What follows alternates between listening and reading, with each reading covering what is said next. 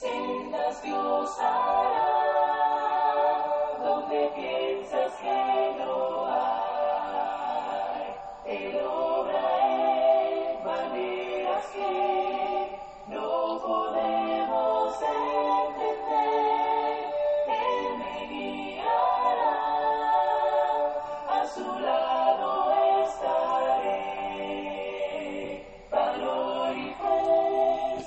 Una vez más, gracias damos a Dios por la vida que nos presta en esta vida. Le damos gracias por la oportunidad que nos da de poder meditar en su palabra. Gracias por este medio que hace posible que podamos compartir su palabra. Gracias a cada uno de ustedes por tomar de su tiempo y meditar en la bendita palabra de nuestro Dios con nosotros. Reciban un saludo de la Iglesia Cristo en Siquirres. Es un verdadero privilegio el poder compartir lo que Dios nos dice a través de su palabra y así poder conocer su voluntad y prepararnos para el gran día del juicio final, en el cual cada uno de nosotros tendrá que dar cuenta a Dios de lo que hemos hecho en esta tierra. El propósito de Dios siempre es que nosotros podamos acercarnos a Él. Y así lo demostró dando a su Hijo para que muriera en la cruz del Calvario, para que por medio de este sacrificio de su Hijo poder reconciliarnos con Él. Pero el sacrificio de Cristo necesita poder llegar a nuestra vida siendo obedientes a su palabra. Es decir, si no obedecemos las normas que Dios establece a través de su palabra, el sacrificio de nuestro Señor Jesucristo no podrá hacer efecto en nosotros. No porque no tenga el poder, sino porque ese sacrificio, para que actúe en el ser humano, tiene condiciones que Dios ha ordenado a través de su palabra y es necesario entonces conocerlas para de esta manera hacer conforme a lo que Dios establece.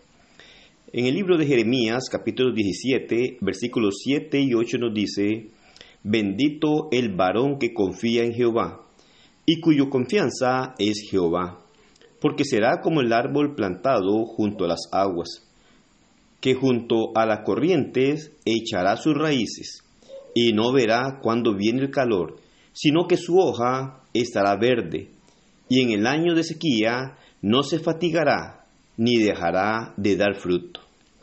Cuenta que un grupo de turistas en la región montañosa de Escocia quería apoderarse de algunos huevos que estaban en un nido situado en un lugar inaccesible frente a un precipicio.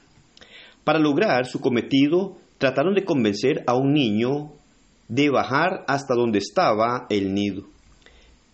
Le propusieron atarlo a una soga que sería sostenida por ellos desde arriba. Le ofrecieron una gran suma de dinero, pero como no era gente conocida, el muchacho se negó a bajar, aunque ellos le aseguraron que no pasaría nada, pues ellos sostendrían firmemente la soga. Finalmente el muchacho dijo, la única condición que pongo para bajar es que sea mi padre el que tenga la soga. Cuando vas a emprender nuevas cosas o estás en riesgo, ¿a quién acudes? ¿A quién o en quién está tu confianza? La gente es propensa a fallarnos. Los seres humanos como tal, llegan a defraudarnos muchas veces. Por lo que llegar a depositar nuestra confianza en los hombres es un grave error, porque pueden engañarnos, pueden fallarnos, pueden decepcionarnos. Nuestra vida, nuestros sueños, nuestras metas, nuestra familia, nuestro trabajo, todo lo más valioso que tenemos, debemos entregárselo a Dios porque Él nunca nos fallará y Él estará siempre con nosotros y estará dispuesto a ayudarnos en todo momento. Si vas a emprender algo nuevo, busca el consejo de Dios, porque por muy tentadora que sea la oferta, o por mucho que la gente quiera convencerte y te aseguren éxito, solo nuestro Padre puede sostener tu vida, bendecir tus proyectos y guardarte de las malas decisiones. Y esto hablamos en el sentido de aquellas cosas que son materiales. Y cuando hablamos de las cosas espirituales, con mucho más razón. Cuando hablamos de la salvación del hombre, cuando hablamos de cómo reconciliarnos con Dios, cuando hablamos de cómo acercarnos a Dios, hoy el hombre ha puesto muchos caminos para acercarse a Dios. Sin embargo, nuestro Señor nos muestra a través de su palabra un solo camino. Jesucristo mismo, en Juan 14:6, dice que les dijo, yo soy el camino, la verdad y la vida. Nadie vino al Padre sino por mí. Cuando miramos esto, podemos darnos cuenta que nuestra confianza completa debe estar puesta en nuestro Dios. Es el único que puede ayudarnos y el cual podemos nosotros depositar ciegamente toda la confianza porque Él no nos va a fallar, Él no nos va a defraudar, Él va a estar dispuesto a ayudarnos en todo momento. Nuestra parte espiritual, nuestra alma, aquello que va a dar cuenta a Dios un día, debemos nosotros cuidarlo aún más que cualquier proyecto en este mundo. Y decimos claramente que Dios a través de su palabra nos orienta y nos guía a que todo lo que hagamos en esta tierra siempre debemos de acudir a Él porque Él es quien nos va a guiar de una manera correcta. Cualquiera nos puede dar un mal consejo, cualquiera nos puede decir una forma incorrecta, cualquiera puede también tergiversar la palabra de Dios para enseñar una cosa diferente a la que Dios muestra a través de su palabra. Por esta razón, debemos de confiar plenamente en Él y saber que es el único en el cual podemos confiar porque en Él depositaremos nuestra confianza, ya que Él hará lo necesario en nuestra vida y estará dispuesto a ayudarnos siempre. Nos dice y recuerde lo que nos dice Jeremías 17, 7 y 8.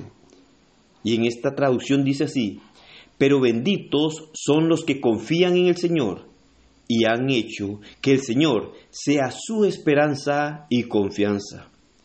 Son como árboles plantados junto a la ribera de un río, con raíces que se hunden en las aguas. A estos árboles no les afecta el calor, ni temen los largos meses de sequía. Sus hojas están siempre verdes y nunca dejan de producir fruto.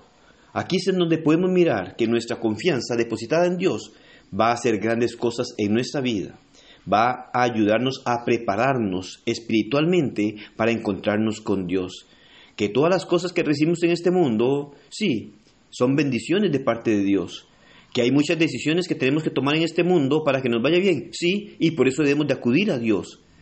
Pero todavía, mucho más importante es acudir a Dios en cuanto a nuestra relación espiritual para saber si estamos haciendo conforme a lo que Él ha ordenado a través de su palabra o qué cosas debemos de corregir en nuestra vida para tener la esperanza de ir a morar eternamente con nuestro Dios. Recuerde que cada uno de nosotros vamos a tener que estar delante de Él y el único en el cual podemos tener esperanza y confianza es en nuestro Dios, porque Él está atento a nosotros y siempre nos dará su ayuda y en Él podemos estar confiados y dormir tranquilos. Que el Señor le bendiga y que pase un excelente día.